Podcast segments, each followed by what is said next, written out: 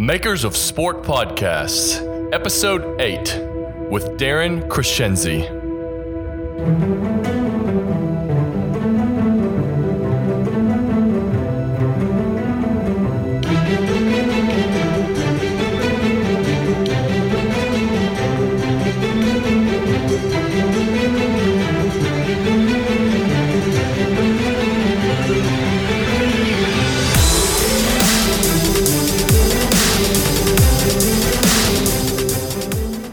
Welcome to episode 8 of the Makers of Sport podcast.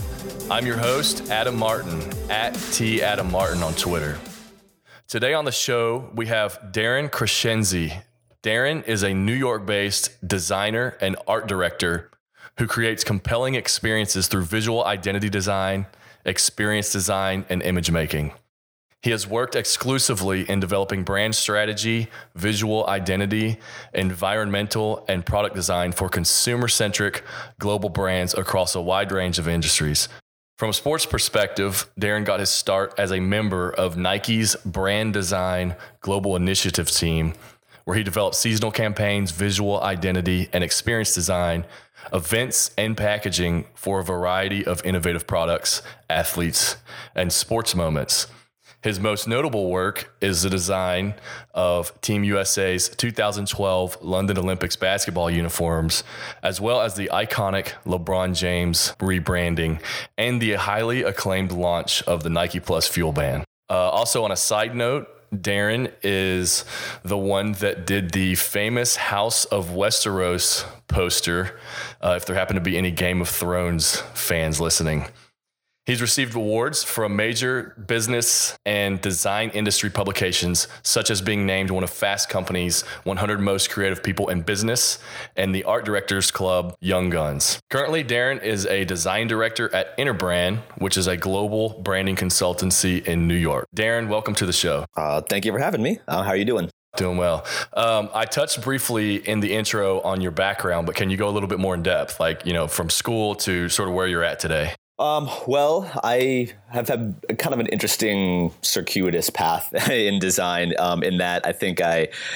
I'm known a lot, I think, for the visual identity work I've done. Um, you know, doing doing the the LeBron stuff and and doing um, the kind of expansion of, of Live Strong when I was at Nike, and some of the more like very logo, very graphic design kind of work. But um, that's actually a pretty small percentage of what I actually have been have been doing, and so um, you know, I come from a very traditional graphic design background. Uh, I grew up in a really small town in the mountains of Central Oregon. Um, had no idea what uh, what graphic design was. That it was a that it was a field. That it was a um, profession that I could have. Um, you know, I was. It's a town called Chemult which is Klamath Indian for wife dies, and it uh, sits in the middle of the Winema National Forest, and it's 45 miles to the nearest grocery store. We're talking like super, super rural.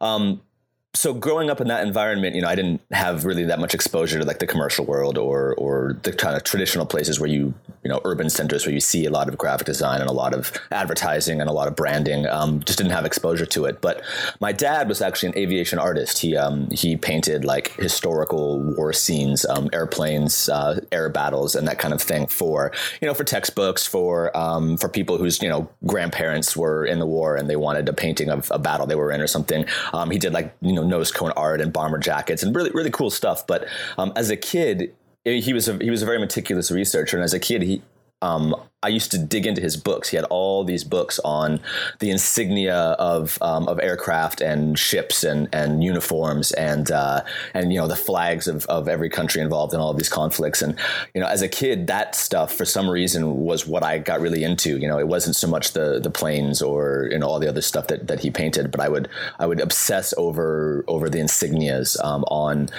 on on his subject matter. And I, you know, I was this kid who at like four or five years old could draw like every single flag of every country in the world because I just really geeked out on it. There was just something about it. I think there's a, a combination of, um, you know, it's usually simple shapes, simple colors that kind of really appeal to a kid, and and you can actually draw them. You know, you can draw circles and squares and, and triangles and rectangles and the things that kind of tend to make up um, make up insignia, and uh, that's what I did. Like as a kid, I just like would draw flags and and you know the U.S. you know side of the plane symbol all the time, and it was a very it's a very kind of strange thing to have gotten into as a little kid. But um, when I look back on it now, it's pretty obvious that that that sort of informed my whole point of view on uh, on brand and on how to craft a brand. Um, that's a kind of a long-winded, you know, early Spider-Man origin story, I guess. But um, I went to college at uh, Oregon State University, um, where I went as a civil engineer because I didn't know what graphic design was. I had no idea. Um, throughout high school, I kind of was doing it. I was doing like layout work for the yearbook and the newspaper and all this stuff. But um, you know, I still didn't know that it was graphic design. So I went to college as a civil engineer, um, and I had a job at the university working uh, for a thing called surplus property, where we drove a big truck around campus and basically got you know tables and chairs that were being no longer being used and we took them back to a warehouse and you know sold them at auction basically. So i was going into all the buildings on campus and one day uh, stumbled into the art building and kind of looked around at the people and looked around at the stuff on the walls and said this is where I'm supposed to be. And I um, changed majors that week and uh, met the professors in the um, graphic design department and realized that that was me. And that was that. Um, never kind of looked back. Um, so the the department at Oregon State was uh, a perfect fit for me uh, just because it's it was run at the time by a woman named Nira Spence, who was a sort of second generation Yale, you know, student of Paul Rand, um, kind of modernist designer and was a super instrumental figure in my both in my just life but also in my sort of point of view and outlook on on the design profession. Um, very process oriented very um, very you know people focused as far as like thinking about end users and more of a design thinking uh, kind of experiential uh, point of view on not just not just graphics, not just um, you know the way things look and aesthetics. So it's more about experiences and uh, and you know design as a problem solving enterprise. And so that was super super instrumental um, in in sort of my development and uh, being uh, at Oregon State. Um, you know, there is uh, a proximity to to Nike that is um, kind of hard to ignore because it's you know about right. uh, about an hour up the road in Beaverton, and you know I didn't it didn't aspire to go to work there necessarily, but um, you know there are some designers from from Nike who were also alums of Oregon State would come down every now and again and, and give talks and, and lectures and portfolio reviews and that kind of thing, and I met. Um, you know, I met this one guy, uh, Jacob Wilkinson, um, who came down to give a talk and, and he was on a team at Nike called Brand Design and I showed him my work and he went back and mentioned me to one of the creative directors there and uh, they had me you know they looked at my work and my portfolio was you know my senior portfolio was a stack of like I don't know, eight by 10 foam core boards that were tied together with. I, I remember those. Oh, but it was like it was like next level bad. oh yeah, I, am I'm, I'm 31. So how are you? Are you 30? I am. I turned 30 next week. Okay, so we were sort of on the tail end of that whole like you were still carrying around a physical portfolio. Definitely, yeah. There was no iPad yet, so there was no. Um, yeah. There was no. That's funny to think about actually, but. Um, yeah, so it was definitely a physical portfolio, and you know most people had like a bound book or a um, like a you know an aluminum case with with slip sleeves that you know you do your work in as, as flats. And i just created this like insane um, very crafty kind of package. And thank goodness uh, the creative director and and the design director on that brand design team, um, so a woman named Heather Amuny-Dey, who you know was probably my biggest mentor, and uh, and the design director um, Scott Denton Cardew, who um, now runs a really cool environmental design shop out of out of LA, um, that they were able to to look past the form factor and uh, and see that the work was pretty good and the thinking was good, and they brought me on as a summer intern. So I was um, very fortunate uh, to have that opportunity and um, you know you get in the door there and you just sort of hold on for dear life and hope you get to stick around because it's a pretty cool experience to, to have an internship there and it's highly uh, highly highly competitive. Yeah. A lot of fun though. Um, sorry this is a very long long background story but um, I think it's important to, like I said in the beginning, like my, my work has taken some really circuitous paths um, beyond kind of the stuff that I put on online um, as far as the work that I do goes. So, um, my first project at Nike as an intern was to actually create um, sort of the experience journey and environmental design and some of the you know collateral work for the Nike ID studio in New York, which is on the sixth floor of Nike Town, New York, and it was the um, you know one of the original sort of experience like uh, sort of appointment only like one-on-one experience customization experience that Nike had ever done. So it's kind of a pilot. And so, you know, I'm this kid who is obsessed with, you know, flags and logos and typography. Um, and I think that that's what I'm going to be doing when I, you know, get this internship and I walk in the front door and my first job is like designing this ex- this crazy experience, like converting this online property of you know um, shoe customization and Nike ID. I don't know if everybody knows what Nike ID is, but it's a you know you go online and you can change the color of the different panels, color and material of different panels of of the shoes you're ordering, and um, how to bring that to physical reality. And that sort of changed, I think, the course of how I thought about what I was, how my career was going to go, because a lot of the work I ended up doing was experiential um, and about sort of retail journeys, consumer journeys, um, product launches, and that kind of thing. So there's definitely like a huge graphic design, like traditional graphic design component to what I do, but there's a lot of um, there's other stuff that happened uh, very early just because of of where I worked. Um, the Nike does a lot of experiential work, so a lot of fun. I was an amazing, amazing internship on a great team. Awesome. So I don't definitely don't want to undermine any of the work that you have been doing lately, as far as like at Prophet and Interbrand, but um, I, I, do want to di- do a little bit deeper dive on your time at Nike. So, uh, and there's probably things that you you I know Nike is pretty secretive in a lot of um, things that they do. So so definitely discuss what you're most what you're comfortable with. Obviously, it is a sport um, podcast. And, and, yeah, and, and, and, let me know if we're going a little too deep. But sure. um, I, am just curious, like how many how many designers are at Nike? Like, are there different departments? I know you like global brand design, and then like uh, I am familiar with Todd Van Horne. I don't know, is he Oh, is he in that department? I love that guy. um, yeah, well, well, well, yeah, well, um, all, so the way it works, uh, it's and it, and I preface this with the fact that I haven't been there for over two years now. Right. Um, so I know there's been some organizational changes that I can't really speak to because I just have no idea. Um, when I started there, there was they had just shifted to this thing. Well, actually, let me take a step back. Um, so there's about roughly 600 or so designers globally at Nike, people who have the, the title designer um, in their in their name. But that goes that runs the gamut. It seems like a lot, but it actually runs the gamut of you know people who are designing um, you know things like the Fuel Band, uh, you know who are very hardcore like like tech industrial designers, um, to people like uh, you know, like a Jason Petrie or an Eric Avar or Leo Chang, who are you know footwear designers who are like super super you know, kind of known as like we design shoes or um, you know up to like up to like Tinker Hatfield, right? People who are like shoe designers, um, tons and tons of apparel designers. That's always been a big push is, is you know creating creating super compelling apparel, um, and that's a big really big team. And that, so that's all kind of sits in product design um, on the brand side, so it's kind of product and brand. On the brand side, uh, there is brand design, which is a team um, sort of tasked with uh, sort of maintaining the outward face um, of marketing. So it's the it's sort of the expression of, of marketing. So that is um, photo shoots with athletes. That is any of the branding work. So logos, um, you know, athlete branding. Um, you know, they work a lot with with um, you know partner organizations like USA Basketball or the Olympic Committee, that kind of thing.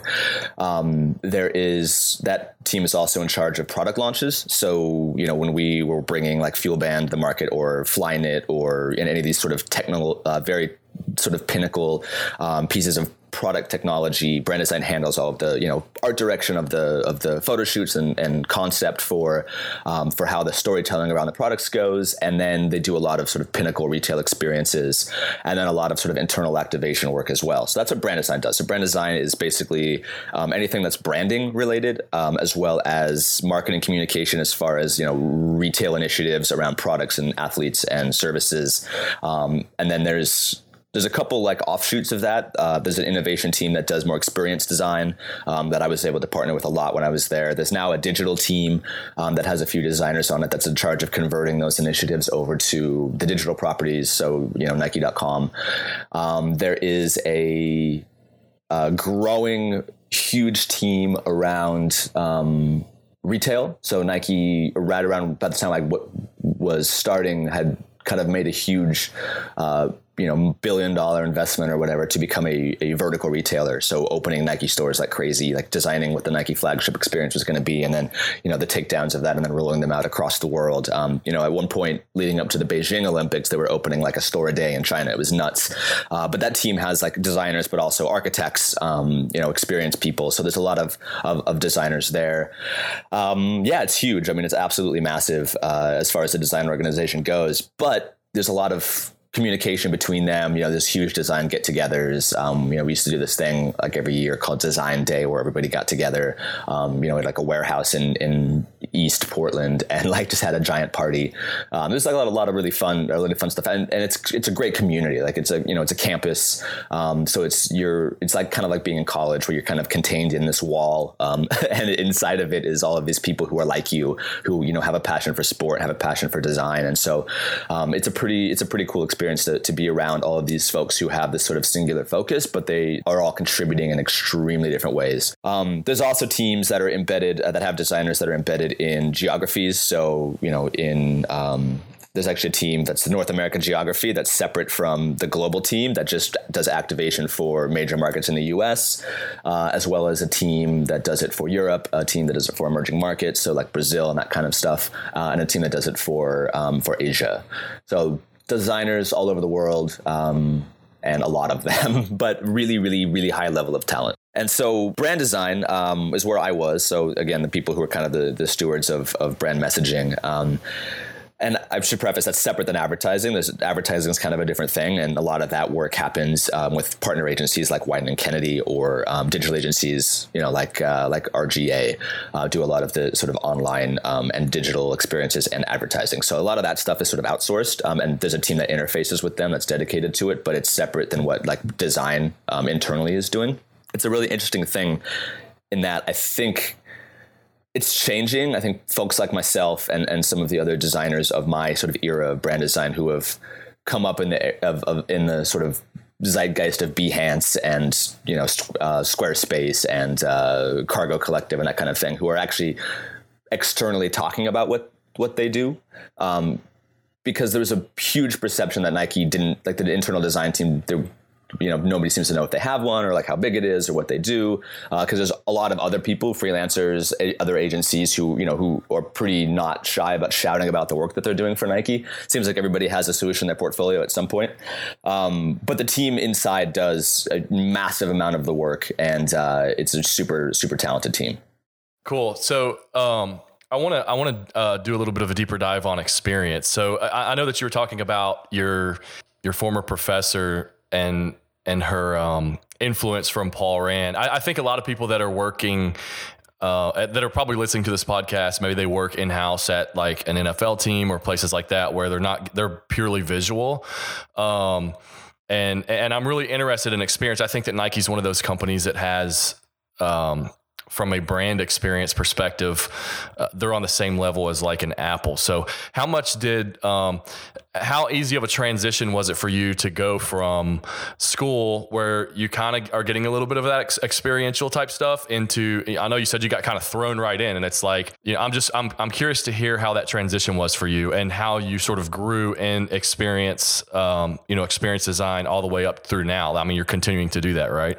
Uh, most definitely. Um, the transition was, I mean, it's still, it seems so long ago now that that, that kind of happened. It was certainly, um, certainly an unexpected thing uh, when you, you know, you think you're going to be, you know, doing typesetting and, and drawing logos and you end up like, you learning about material palettes and how to, you know, how to control a consumer through you know not control but like you know craft an experience through like six floors of an environment. Like it's it's super nuts.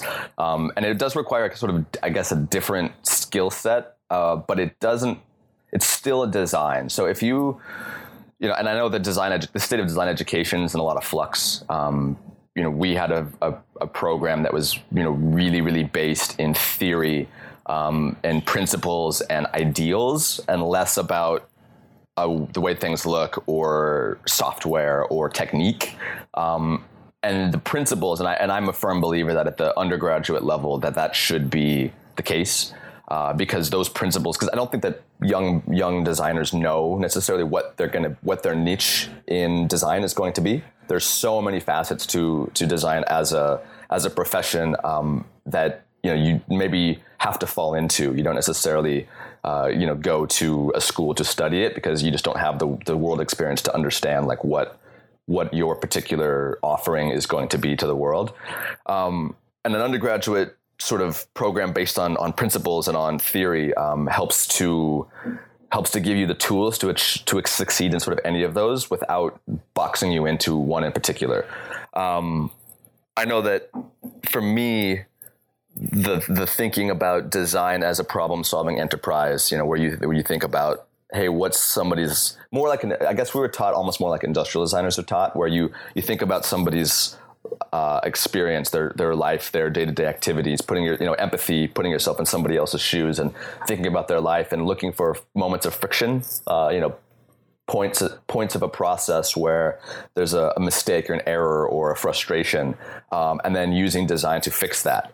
And that's in graphic design is usually things like wayfinding or icon design or you know branding that's meant to be um, hyper contextual. So when I go back to like you know talking about like that idea of like insignias on aircraft, like those were done so simply and so graphically as far from like a geometry standpoint because when you're flying a plane and trying to you know kill one another you want to make sure you're shooting at the right people right? That's like a very practical design solution to a to a pretty major problem. Um, and that's essentially branding too, right? It's like you you know you have somebody's attention for you know a, a millisecond, and if they can't identify uh, or or you know attribute something to your brand in that millisecond, then your branding has failed. Um, I think designers a lot of the time you know they they they think that people are going to look at their work at the same level that they look at it and that's just super super unrealistic. Um, you know it's like people don't give these things thought. They just need to absorb it um, sort of subconsciously. And that's i guess has influenced both my graphic design but also all the way that i design um, all of these other things as well. Because it's about uh, it's about about empathy and understanding people and and putting yourself in their shoes and going through their journey um, in order to optimize an experience for them. And it, to me, it's the exact same process. I go through the exact same thought process either way, uh, whether it's a you know a, a, graphics communication project or if it's a you know um, an environment or a product launch or a digital experience, that kind of thing.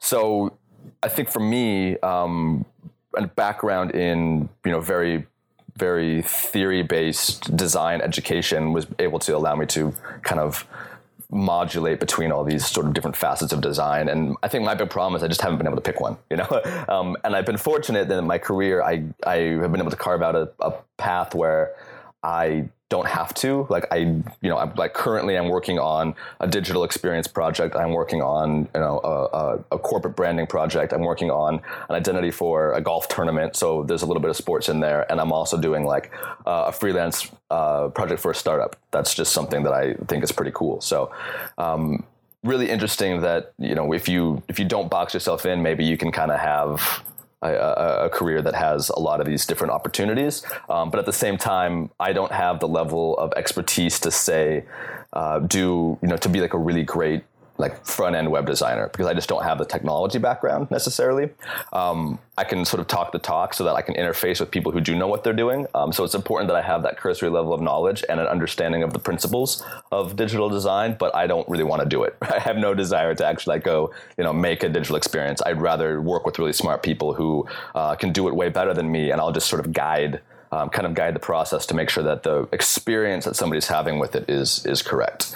Um, as far as a Nike standpoint goes, there is a, a huge emphasis on um, on that, um, and it's an interesting thing because ex- like the experiential design, you know, the way that you way that you get cues across like how does it's the brand you have to think about the brand and how it manifests itself through a tabletop how it manifests itself through a chair like what kind of chair should be in this you know nike experience? What kind of uh, you know what's the toilet paper in the bathroom? I mean these are things that actually you kind of have to think through because they all reflect on the brand. If you think about a brand is is not a logo it's not a it's not a well i mean essentially a brand is the sum of uh, every single experience you have with an entity so from the way they look to the way they sound, to the way that they, you know, the way that they talk, the experiences you have with their people, to the lighting in their environments, to their digital property, and if any of those are wrong or bad or or um, you know make somebody upset or have a bad experience, that reflects on the total brand. So having a, the ability to to look at brand from a very holistic point of view um, is actually I, think where my career is headed more and more and more, and that definitely comes from you know working inside of what is an incredibly strong brand full of very very um, smart people. That's great.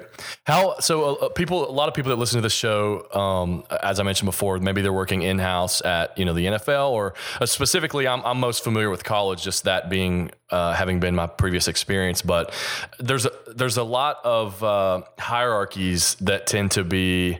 Um, marketing or athletic director driven and then like the design tends to be purely visual. It's like let's just do as much as that we, that we can in photoshop just to make this thing look super cool. Yeah. How can uh, do you have any advice yeah. Do you, do you have any advice for people that are wanting to kind of take that higher level of, of brand thinking and incorporate it into like their daily jobs? Um, you know, maybe at in-house at a at a an SEC football team or something like that. Sure. Um, I've done a lot of work. You mentioned Todd Van Horne earlier. Uh, he built a team um, at Nike that is it's called the Gig, the Graphic Identity Group, and it's really just one person and maybe a junior designer or something. Like it's a really small team. Um, uh, but he, the precursor to that was essentially Todd and I, um, and a couple, and a guy named Stuart Iwasaki, um, who worked in licensing um, and sort of team sports design. And we were, you know, it wasn't an official thing. It was just he kept getting all these requests to rebrand brand universities. Um, you know, because they, you know, Nike has, you know, this whole like roster of these what we we'd call a sports marketing asset, but you know, a, a team like a Alabama or something, um, right? Who you know, they, Nike pays a lot of money to be able to you know use to use their branding and uh, to design their uniforms basically, um, and and obviously sell their merchandise. Um, but there was all these requests for like you know hey we really want to update and we love what you guys did with oregon. And so you know can you take a swing at, at doing it? And um, i got kind of sucked into that world with todd because one of the schools that um, was kind of going through this process was oregon state which is my alma mater.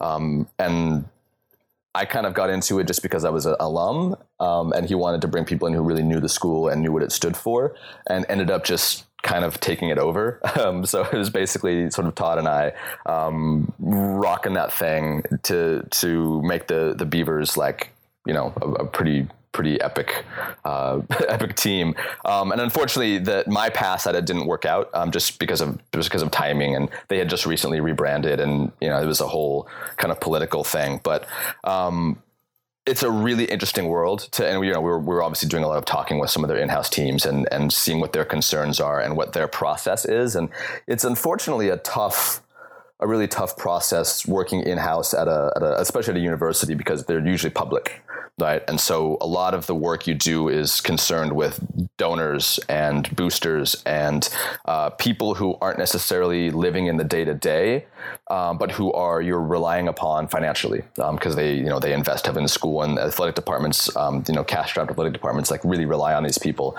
And there's a certain sense of this is I'll get to the marketing stuff in a second. I'm talking more about about brand in particular um, right now. Um, but there's a certain desire for all alums to have their school look like it did when you went there. Um, that is unfortunately a, a, a, barrier to sort of evolving um, some of the schools that really need it. And I, am a I'm I'm a big believer in tradition, uh, but I'm also a big believer in design and, and the power that it has. Um, and I think there's a, a, really beautiful opportunity for the marriage of those two things in um, athletic identity design in particular, uh, because you are dealing with a massively passionate fan base uh, of people who are truly invested in, in what is essentially a brand. Um, but at the same time, a lot of the schools, because they're you know working with visual assets that may be um, old or or not particularly well realized the first time around. Um, could use a lot of help in that world, but they, you know, are reluctant, reluctant to change because of the alienation of fan bases. So that's it's a tough world, um, and you're also a lot of time dealing with committees, and, and we all know the old adages about design and committees. Um, it's a tough world, and uh, you know the ones who do it really, really well, um, I can't help but uh, you know admire that they're you know they have some powerful leader, um, dynamic leader internally who's able to um, you know, to, to get everybody on the same page and, and speak to the benefits of, of great design. Um, and it's important, I think, in, in some of these marketing organizations. So if you know, if you're the in-house designer at the SEC, the example you used, who is basically getting marketing briefs and saying like, "Hey, make this, you know, make this on-air package look like this, and, and needs to be tough and cool, and and get it whatever, you know, there needs to be like 30 seconds of LSU versus 10 seconds of whoever else. You know, like you're getting a lot of like really, really tough limitations. Um, it, you know, I guess the challenge there is to uh, sort of elevate design as well, let me take a step back. Marketing is trying to convince somebody that your product is good, right? And design is is about making a good product.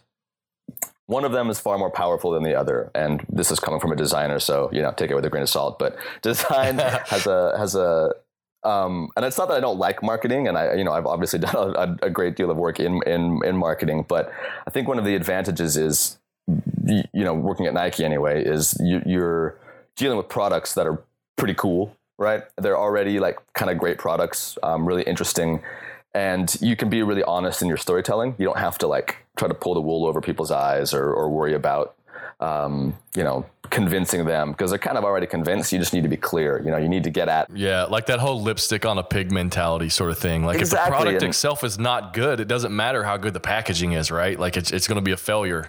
so the ultimate example of that, and you know, apologies to Microsoft friends, but it's the Zune. you know, you've got you've got a impeccably branded, great name, you know, beautiful product, but second to market and an inferior experience to the to the iPod.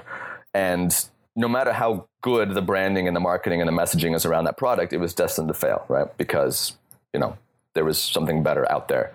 Um, you don't really have to deal with that as much in, in sports because everybody has their their team, their loyalties, and you know you know the really historically bad teams still have very very loyal loyal loyal fan bases. Um, and that's a pretty cool thing but there's also a responsibility there. Um, these people are investing their time in in a product that from year to year may be amazing maybe maybe not. There's a certain need to honor and respect that dedication um, for fans that sometimes I think can be predatory in the marketing world. Um, there's always this person. These guys are under massive amounts of pressure. These are businesses at the end of the day, and you know they need to sell season tickets. They need to get you know butts in the stands. They need to you know try to sell merchandise, and there's pressure to do that. And I think the pressure to do that causes some irrational um, decision making a lot of the time that could be solved through um, through some of those more design principles of empathy and uh, wanting to create create deeper connections through um, through brand building. Um, again, this is my opinion, um, and I know that a lot of people who work in marketing departments probably don't like hearing that kind of stuff, but um, that's how I feel. So, advice. I, am with you. I'm oh, with you. Say, sorry, you asked if I had any particular advice and you know, like I said, it's a, it's a it's a tough world uh, in in to be in house, um, especially at a smaller smaller organization. But I think the number one thing that designers need to be doing um, is is understanding business. They really really need to know the why of why they're being asked to make the decisions that they are. Um, why marketing would come down with a certain you know certain point of view on something. They need to understand what the business impact of that is. Designers are I think, do themselves a great disservice by being very mercurial. Um, they're, they're, you know, they're the kind of uh, the creative kids in plaid who like hang out in the basement um, with their big monitors and don't like to talk to people. And it really does a disservice to our profession um, versus being, you know, versus design as a an integral function of business. You know, you've got to understand their world if you want them to understand yours and the ability to have those conversations uh, is is super super super super important if you want to elevate uh, the role of design within your organization.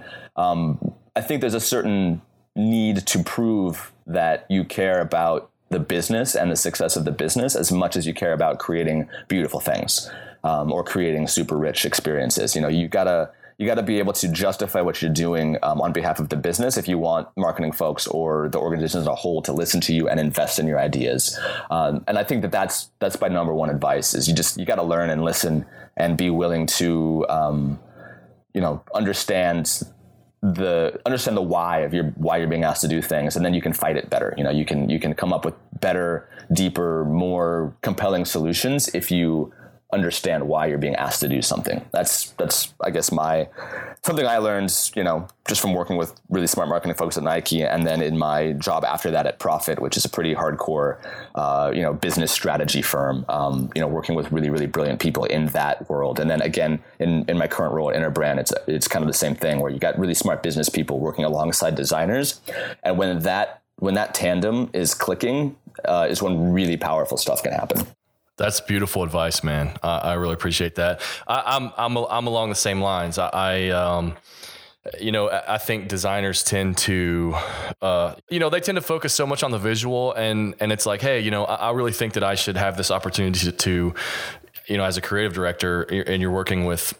Um, junior designers it's like i really think i should be able to sell this to the client because i think this is the right right thing to do. Well, it's like, why do you think that's the right thing to do? Don't give me something that subjectively you think is the right thing to do, right? Because everybody has a completely different opinion and they can offer an opinion on things that are subjective. But if you approach it from an objective level and you have reasons, legitimate strategic and business reasons for the decisions that you made, it's a lot easier to sell. Have you found? So I guess that kind of confirms what you were, your advice. Yes, and it's a it's a rare talent. Um, the ability to to justify something like a font, like a typeface choice, uh, through business means is you know it's a rare talent to be able to actually do that. But the thing is, if you are approaching design from a uh, more of that design thinking point of view, where the decisions you make are all based on something that is not arbitrary and something that is not necessarily aesthetic, then you can you don't necessarily have to make it up. You know, there's that whole like you know designer bullshit kind of thing. Um, the the post rationalization of of aesthetic decisions that you know it's fine. We all do it. We all have to do it every now and again. But um, if you're actually working that way from the onset of a project, then you don't have to make it up as you go. And uh, and people um, who are not in the design function tend to get on, on board and champion it. Um, the big the best thing you can do is to actually make you know make your your marketing partners or make your client feel like this thing that you're making is absolutely integral to the growth and success and sustained success of their business. Um, making those people not thinking of them as people you need to convince to get your work through, but people that you want to bring in and have them advocate for your work. Um, there's a there's a like thinking about it more as like a partnership versus this sort of antagonistic that's the wrong word but you know what i mean like this oh, i have to convince them that's the wrong attitude uh, to go into a project with. It's how do I solve this person's problem so well that they're going to think my work is the solution and they're going to actually take it and and champion it within their organization um, and, and turn these turn clients into these these sort of design uh, you know people who wield the flaming sword of your design and that's the that's the goal it's hard it's not easy and not not that many people in the world are good at it but um, it's it's always the goal yeah. How how important is visual application? Like exam, uh, Nike's uh, has been really good at this, where you know you you send a um, as it regards to showing a, a, a rebranding, right? Like you're not just going to show the rebranding to your client, whether that's you know um, uh, your alma mater um, or Oregon or whoever as just like here's the logo on like a white you know white background, but you actually like apply it right. So like how important is that um, as it regards to the rebranding, and then also do you think that it's in some cases more important the actual visual application than the logo itself? I think you have to read you have to read the audience. Um, you have to understand the personalities that you're presenting to. Um, for the most part, if you're working with non-visual people, uh, it is it's pretty worthless to just show the logo on the middle of the page by itself. Um, I know when we were doing some of the university work with with Todd, uh, you know, we were showing the mark, um, you know, painted on the center of the field. Uh, we were showing it sort of on uniform. We were showing it on letterhead and, and that kind of stuff. Um, you know, showing it on, you know, I, know when we were doing the Oregon State work, I, I I've learned how to. So I'm a master at this. Like I'm. This is one thing I will like brag about. I'm super good at Photoshop, at like applying logos to things. I'm just like I got really really into it. Like the the I think it's because I have a the background in photography, like doing a lot of working with with photographers and retouching and um, you know athlete photo shoots at, at Nike. I just learned a lot about it, about how to you know um, convincingly uh, develop you know Photoshop comps. Um, I think designers tend to live in this Illustrator InDesign world and ignore you know Photoshop because it's more for you know, like photographers and art directors and motion graphics people. Um, but if you get really good at it, it can be really powerful. Um, so I think it's really key. You know, context is everything. Logos live in the world. Uh, they don't live in the middle of a white piece of paper. And when you're working with non-visual people, it's really helpful to to see um, to see how the thing looks in context. Um, I always try to do something that's going to be really, really familiar to them. So, um, for example, like Mike Riley's hat, for example, I think was a big one because you know he's an invested stakeholder in that identity. Um, why would he not want to see how it looks on the thing that he's known for, which is his baseball cap that he's always wearing? Um, he's the sorry, the coach at Oregon State. There is, you know, when we were doing. Um, we were doing some work for the Olympic Committee, uh, U.S. Olympic Committee, and we embroidered the logo onto the actual uniforms and brought it with us to the to the pitch. So it's not even just that you're showing it on a screen or in a deck, but you're actually like bringing in physical artifacts um, that you can throw on the table, and they can you can they can see like, oh, this is how it looks embroidered, and this is how it. I mean, it helps that we had the advantage at Nike at least of you know being able to do all of the embroidery and product application in house because there's a you know a big um, prototyping studio. Um, it's a little different sort of in the world in the brand world that I'm in now because a lot of the stuff is remote or it's you know shown on a screen or it's in a PowerPoint or whatever. Um, so the the ability to put put branding into context as um, I think it is key. Um, but it's a it's a skill that you have to have to develop because I don't think many designers are that native at it. And as as much as a great comp can um, can sell your design, a bad one can also hurt it. Right. And then I also think there's a certain degree of when when do you pull out those guns? Um, and sometimes an un, like an underdeveloped idea that's then applied can can take the and, and you know brought into reality through through comps or otherwise um, that can that can really kill it in its infancy, um, kill a good idea before it has the chance to become fully fully formed. So I know my personal process, especially working with freelance clients, but also with with corporate clients, is to start um, to start more you know unrefined like a very like hey these these logos you're about to see are not um, none of these is your logo like they're not they're all uh, part of a, a, larger process, but these are ideas. Um, and each of these things can go and, and be evolved further visually, but these are the ideas and the concepts. Um, and maybe at that stage you'd show like one application, but um, and then after they get you know narrowed down to one or two and you refine them, then you um, you know then you blow it out and show it show it in in every um, sort of in every iteration possible. But yeah, it's important. I think it's important. So let's let's fast forward to where you are now at Interbrand, and I know that you're you're doing some freelance work. What role did you have in the in the Charlotte Hornets rebrand? Uh, so that's a freelance project. Yeah, um, that is uh, came from Brand Jordan. So that's just a really interesting situation in general. I have no idea how much I should talk about it it, but um, really interesting situation in that you have a league that is an Adidas league, um, where Adidas handles the uniform design with you know league approval, um, and you have a team owned by a man who has a brand himself that is owned by Nike. Um, and the the tension the, the tension I'm talking obviously about about Jordan uh, Michael Jordan owning owning the, the Charlotte Hornets. Um, there's this this really really interesting tension there, and I have no idea behind the scenes because I I was not actually really interacting with the clients on that directly. I was sort of I guess freelance muscle on. Um, on just the primary mark, and then there was a agency out of Atlanta called Rare, um, which I think you I think you're interviewing Rodney, right? Yeah, I'm interviewing Rodney. He's he's next. He's on deck. Okay, I think cool. they're in yeah, Mississippi. Great, oh, are they? Okay, I thought they're Atlanta. Um, yeah, but yeah, he's a, he's a great dude. I've I've been on a few phone calls with him um, during the, the, process of that project, and he's he's a really nice guy. Um, but anyway, so that came to me actually through through the um, creative director of Jordan Brand, um, who was somebody I worked with a lot back in the day, and and uh, thought I'd just be a good fit for it. And you know, it's pretty cool to uh, to have some of these like things like that that are just like total bucket list projects. Um, you know, being able to work on on something like an NBA rebound. I'm a very passionate basketball fan, like extremely freakish Portland Trailblazers fan. nice. Like it's bad, but having the opportunity to work on uh, on a branding project like that, and we're you know working on the the identity for my alma mater is another one. Like that's a thing that God, who would not kill for that project?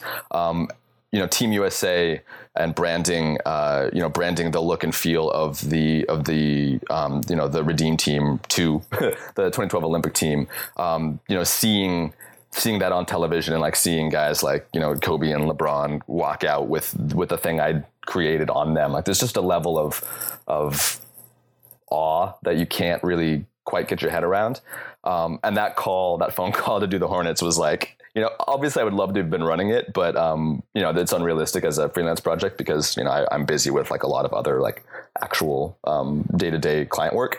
Uh, but the ability to just work on that in my evenings and weekends and downtime um, was was really really cool. And the fact that you know I was really just contributing ideas um, as as was rare, and the you know the the amalgam of those things kind of ended up as the final final identity. So um, pretty cool to see that I, you know, there's a my hand is very heavy in it, and it's it's I'm excited to see it on court next year. Um, I saw the court design uh, recently on on some blog, and uh, it looks amazing, and just like the honeycomb pattern in the in the parquet of the floor.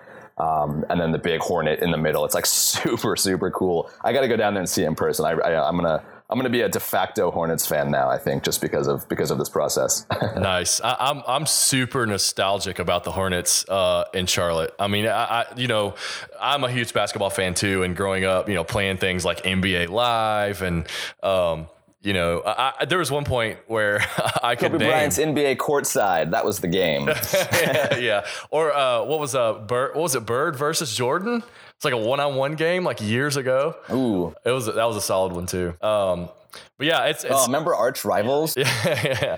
But but uh, no, man, that's that's super solid work. So how um, how much work, uh, execution of like graphic design are you doing in your in your day to day now with Interbrand, or are you more like on the strategic and and thinking side? Yeah, that's a great question. Um, I made kind of an active decision going to going to Interbrand. It's a it's an awesome company. Um, I know our website's kind of in a bad state right now, but we're fixing that.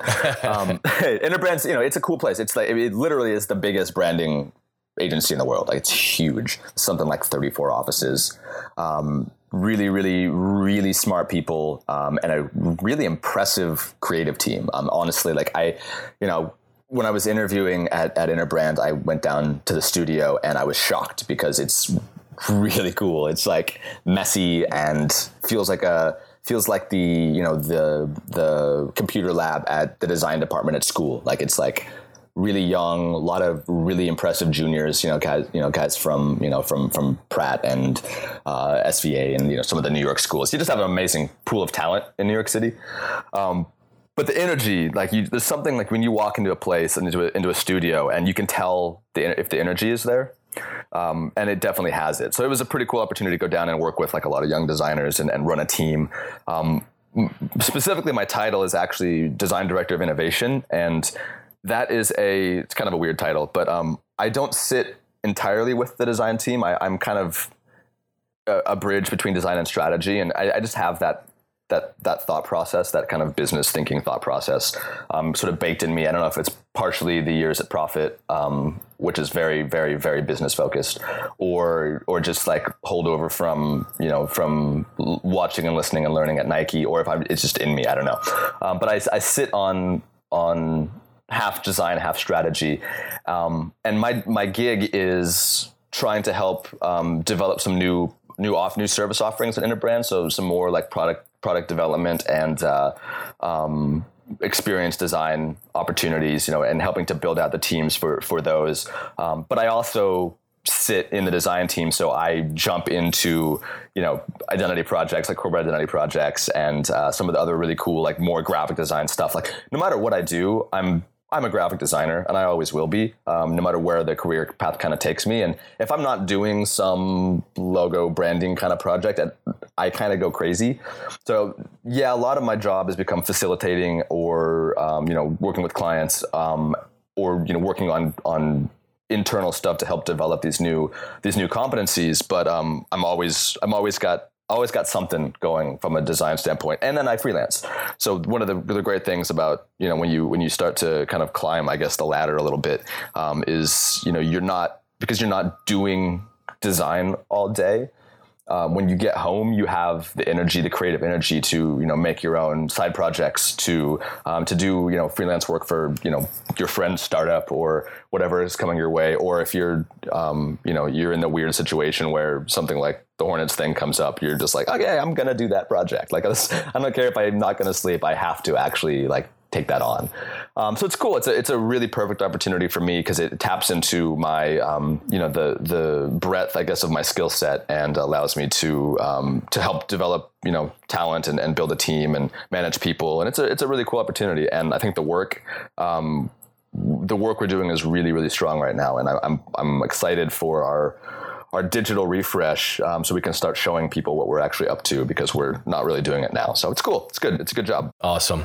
So uh, I I'm super passionate about design and, and branding in general. So things like Interbrand and just the you know the tr- the more broad reaching scope of of the design community. But but this being a, a sports related podcast, I keep uh, defaulting back to your time at Nike. So I, yeah. I, I want to go back to that back to that again.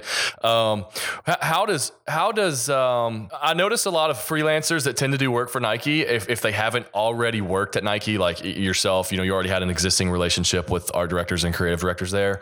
Uh, I noticed that a lot of them tend to have like representation as it regards to like illustration reps or things like that. Mm. If if one wants to get on on the radar of say as a freelancer doing work for Nike? How how do you have any advice for doing that having been there and seen it so i think a lot of the stuff you're talking about and it's when i was describing nike's sort of internal design organization i left out a glaring omission um, and i apologize to heather for leaving this out but there's a, a, whole department called the um, tcoe and their job is is creating the bajillions of graphic tees that, that Nike puts out, um, which is a lot of product um, and a lot of really, really cool product. And, you know, there's a ton of designers there who, um, who make amazing stuff like internally, but there's they also have um, you know art directors and design directors who whose job is essentially to find like hey who's doing really cool work out there and see if we can go work with them um, to create you know to create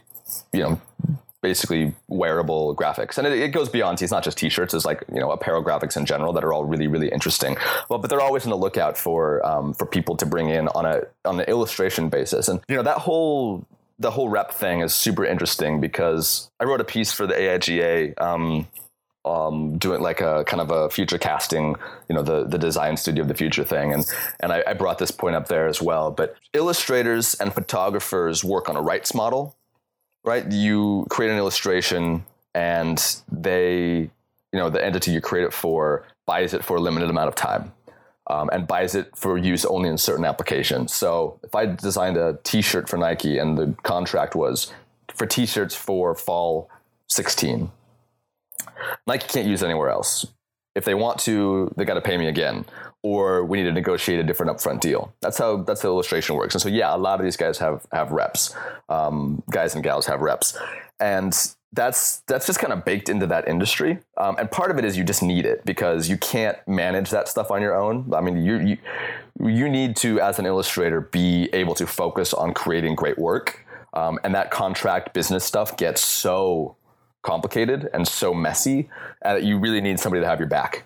Um, and also, if you're one of these one of these folks who really is highly desirable and is getting hit up all the time, um, that just fielding those inquiries and kind of trying to sush out what the right opportunities are and and figure out what you should you know what what project you should accept when you shouldn't when to negotiate. Like you just don't want to be doing that on your own because you need to be working. Um, so that's why I think where why reps come in, and the photographer is the same way. Like if you're if you're kind of an established photographer, you're not really doing that work on your own, hopefully, because um, you're you know should be shooting. Um, I've always thought that the design model is a very strange one in that you have I guess the more apt comparison with like branding design is to advertising, right? So in advertising, they'll do spec, they'll do spec work because um, the money is actually made on the media buy. It's the cut on the media buy. So they're willing to do creative up front because they're not being necessarily paid for creative. So, you know, proof of concepts, kind of that kind of thing up front to win the work because the money comes from the media buy. In branding, the, the creative thing is what you deliver. Um, and so you can't you can't really do the work up front because there's no guarantee that you're going to get paid for it if you don't get the job. So there's a it's a different business model, and it's a frankly a precarious business model. Um, because I think you have a lot of people saying we'll do the work up front and we'll do the spec. Um, because they're especially ad agencies moving into that territory because they can afford to and branding agencies you really it's really it's really tough. And graphic designers, it's really tough, um, it's, especially as a freelancer or or small studio. It's um it's a thing you really have to think about. Like, how do I balance winning the work with getting paid for the work? And it's uh, if I had a solution there, um, I, I would present it to you all. But um, I do think that there's something to that light rights model that is really interesting for designers. Um, but even more so, I think equity stakes are a really interesting thing that I've seen designers doing, especially at the startup level. So you get a designer who, you know, who's like, I will do this for you, but I want, you know, 5% of the company for like startups and that kind of thing. Um, which I think is also a really, a really interesting way to sort of monetize your creative output in the long term uh, versus it being these sort of very, very project to project, paycheck to paycheck kind of situations that freelancers often find themselves in. And, you know, I'm fortunate that I don't really um, do have to deal with that because I work at an agency. Um, but I have a lot of friends uh, that I really admire who you know who who go that freelance route, and um, you know I I don't admire that part of it. Like that struggle seems like it would be would be tough. Right. So is it is it best to have like a like a specialty to maybe get on the radar if you don't have that representation? Yeah, I think so. Um, I think in illustration you need to be known for something. I think it's a ba- it's a bad thing when designers do it uh, because you, you you can't solve a problem the same way.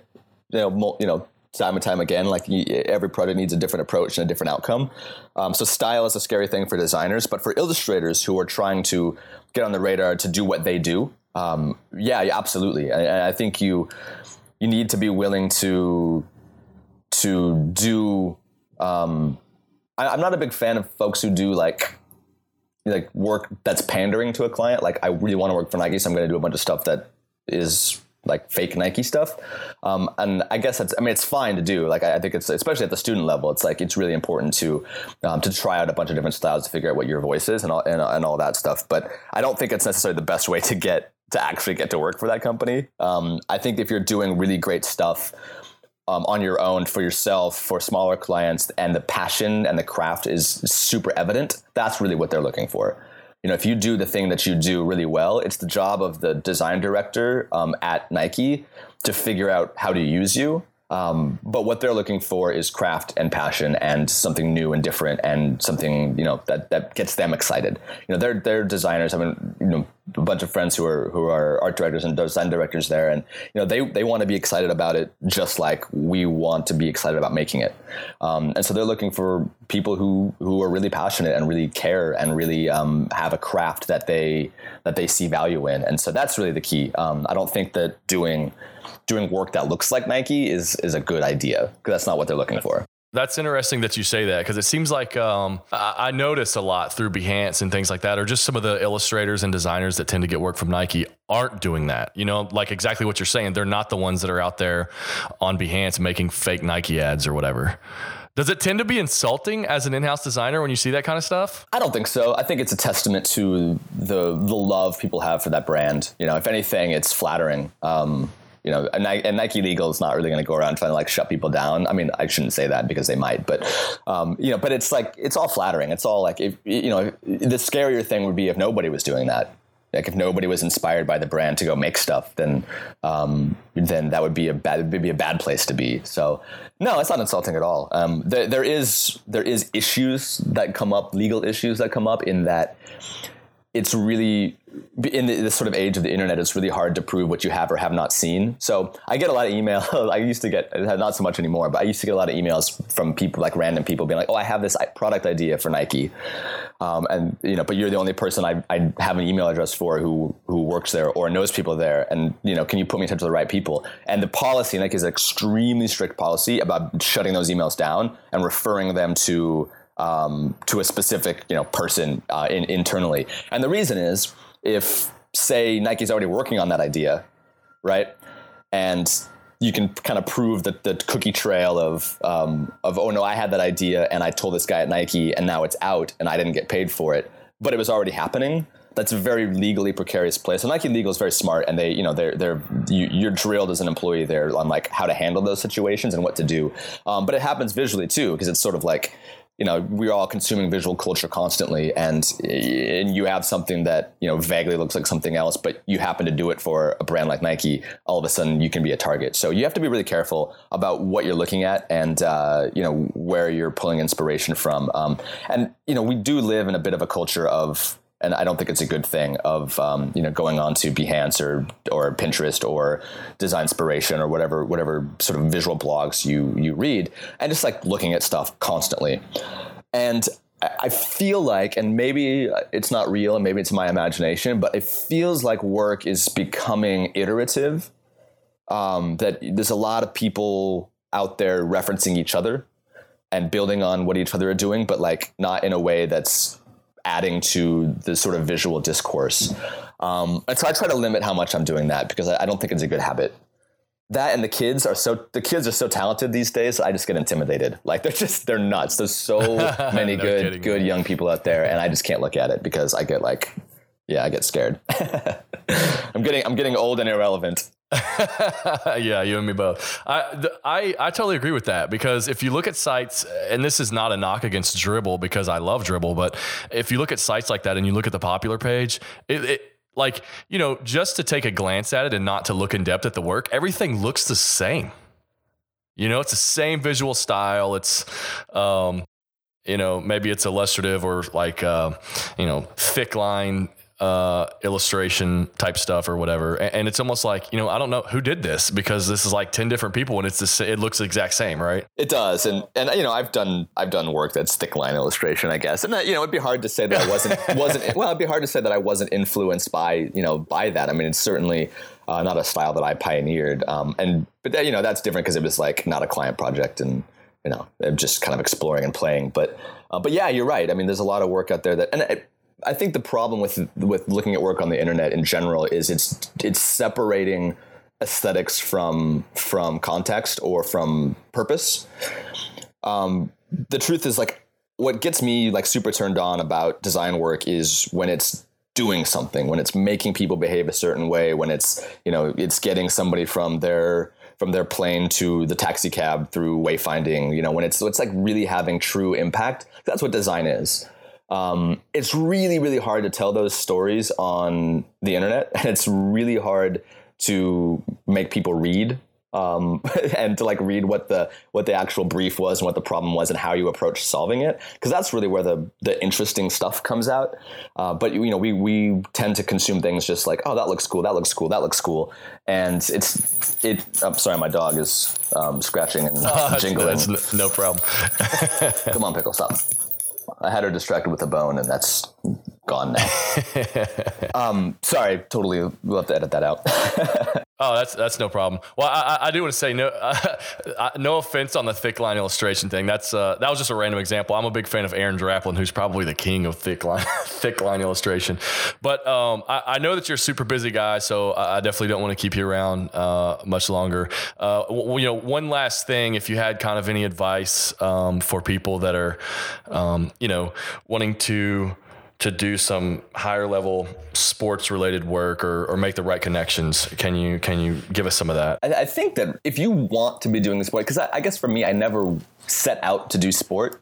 Um, it, it was sort of logical in retrospect because i'm you know i'm a very passionate sports fan and especially passionate basketball fan. Um, and i fell into it. And i think that it's hard to especially a place like nike who you know can pull pulls just talent, right? It's like it's pulling the people. It goes after folks versus you know you going after them. And I, I think at the end of the day, um, you just have to be doing great work wherever you whatever your situation is and wherever you are at. You need to be doing the, that work to the best of your abilities, and then putting it out into the world. And you know, hopefully, people are noticing. Um, I think you know.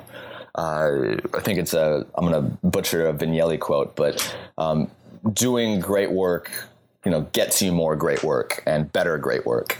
Um, you know, if you can do, you know, if you can do, uh, me- have measurable impact on your in-house team uh, at your small small corporation and demonstrate that and tell that story, then other people are like, "Oh, I need that," and they'll hire you, and that just snowballs. And it's you know, it's very much an iterative you know you have to build sort of your personal brand as a as a designer or problem solver.